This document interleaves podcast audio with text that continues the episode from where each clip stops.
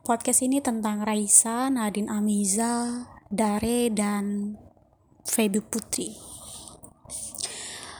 Untuk Nadine Amiza gue suka banget karena dia masih muda banget, tapi kata-katanya di dalam bait-bait lagunya itu, khususnya di lagu dia yang bertaut, itu bener-bener menurut gue di luar ekspektasi anak yang umurnya itu segede Nadine gitu 20-an baru 20-an kata-katanya tuh bener-bener kata-kata yang dewasa kata-kata yang nggak gampang untuk bisa dipikirin dan menurut gue kata-kata dalam bait-baitnya itu kata-kata yang bener-bener butuh banget proses pendalaman gitu. Bukan hanya sekedar kayak ngomong kamu ninggalin aku aku cinta kamu kenapa kamu seperti ini? Itu mudah gitu. Tapi dia benar-benar bisa untuk menuliskan bait-baitnya itu kayak seperti landak yang tak punya teman terus yang seakan-akan saat seorang anak nggak bisa itu pasti ibunya yang langsung menjadi uh, superhero buat anaknya tapi kata-katanya itu dibuat sedemikian rupa indahnya. Jadi gue bener-bener apresiasi banget sama Nadine Amiza di lagunya bertaut dan juga di lagu taruh juga bagus banget baitnya itu sumpah sih gue kayak ngerasa oh my god. Ada penyanyi Indonesia yang udah cantik. Lagu-lagunya susah banget loh ya menurut gue untuk ngebuat ngeciptain bahkan lagu itu jadinya bener-bener banyak didengar itu tentang ibu gitu. Karena beberapa penyanyi yang lagunya tentang ibu itu nggak sebombastis bertaut gitu. Jadi salah satu bukan lagu tentang cinta yang banyak banget ingin didengerin tetapi ternyata lagu bertaut itu bisa menjadi lagu yang semua orang tuh bisa untuk ngerasainnya. Bisa untuk memikirkan ibu bisa untuk memikirkan juga kekasih mereka itu semuanya masuk menurut gue. Jadi bagus banget. Dan juga kemunculan dari Dare uh, lagunya yang kota itu itu bagus banget uh, suaranya juga berkarakter dan dia juga masih muda. Juga Feby Putri dengan lagu yang runtuh duh suaranya bener-bener agak serak-serak. Gimana gitu? Yang pas banget untuk lagu dari bait-baitnya runtuh itu pas banget gitu dibawain sama tipe suaranya uh, kayak Feby Putri. Dan mereka ketiga ini menurut gue orang-orang yang berada di jalan yang belum bisa move on dari lagu-lagu yang mereka nyanyiin gitu. Tapi sebenarnya ya, pendengar itu menurut gue memang lebih kepingin dihibur saat mereka tuh sedih, saat mereka tuh kayak butuh support gitu.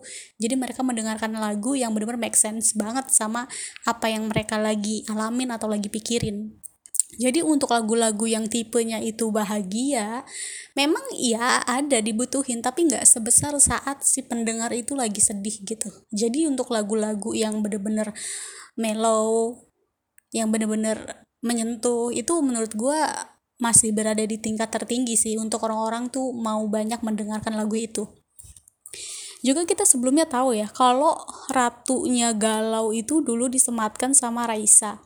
Yang awal-awal lagunya booming itu dan bisa masuk radio adalah serba salah. Dan lagu-lagunya dia setelah itu ada hmm, pemeran utama sampai usai di sini. Dan kita juga kayak sedikit tahu tentang kisah cinta dia sama mantannya. Yang apa ya mungkin gue ngerasa uh, pacarnya yang saat itu tuh membuat dia tuh banyak terinspirasi gitu. Dan memang benar lagu-lagunya itu benar-benar menghayati banget dan kita semua suka gitu. Cuma menurut gue cuma menurut gue Raisa tuh hilang inspirasi dia untuk nyiptain lagu yang bener-bener menyentuh, yang bener-bener galau saat dia menikah gitu. Dari dia menikah gue ngerasa lagu-lagunya itu dia lebih kayak ke general aja. Ya ada yang tentang alam lah ada juga tentang ibu gitu ada juga tentang yang berbahagia tentang jatuh cinta. Tapi menurut pandangan gue pribadi lagu itu nggak ngena banget di hati pendengarnya gitu.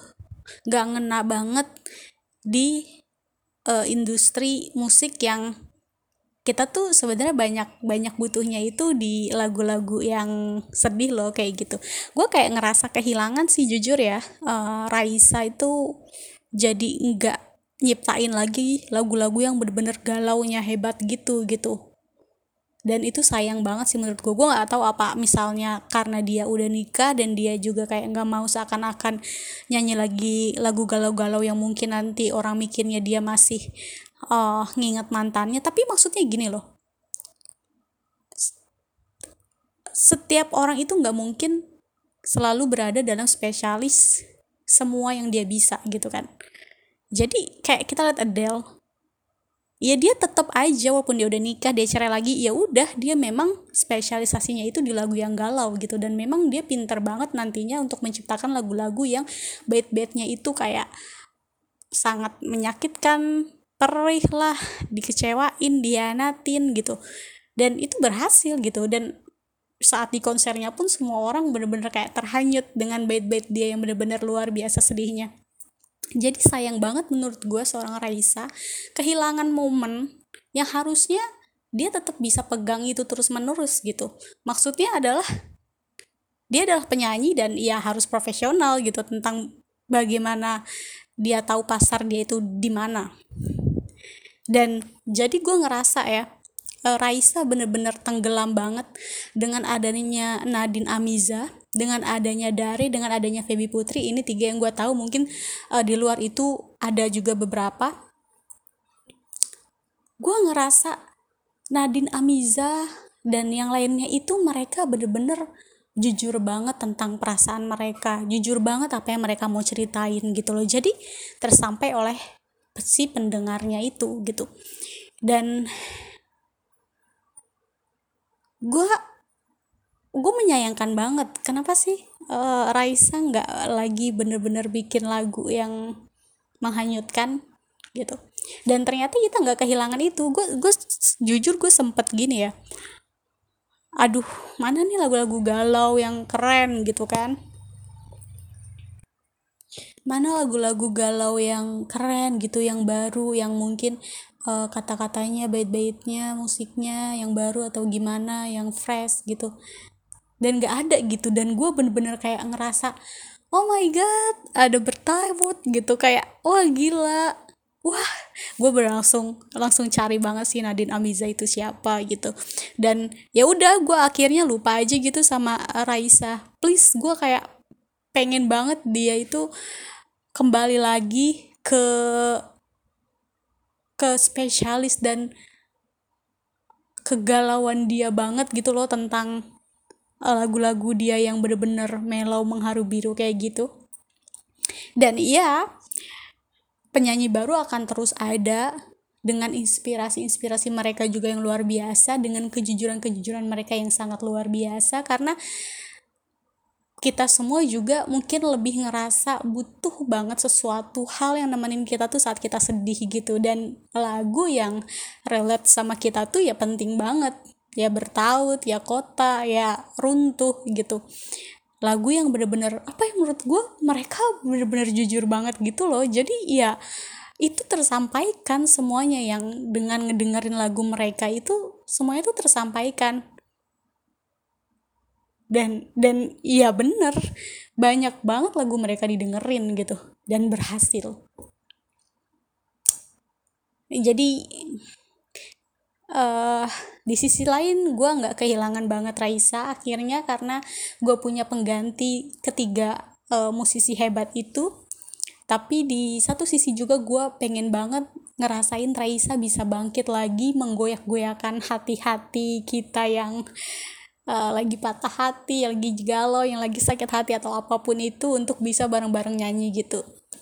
Dan uh, pemikiran konyol gue adalah andai kalau gue seorang promotor atau iya gue seorang promotor Ismaya misalnya gue benar-benar akan buat konser ketiga orang itu sih Baby Putri, Nadine Amiza dan Dare.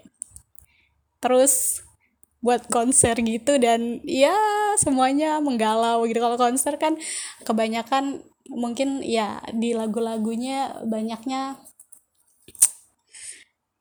yang umum gitu. Tapi gue ngerasain kayak uh, tempatnya temaram gitu. Terus kita semua ngedengerin dari Amiza dan uh, Feby nyanyi dan setiap uh, dari kita itu nginget-nginget hal yang memang relate banget sama lagu itu. Kayak seru gak sih? Gue kadang suka kayak agak konyol imajinasi gue ke situ gitu. Karena mereka bertiga luar biasa banget. Thank you yang udah dengerin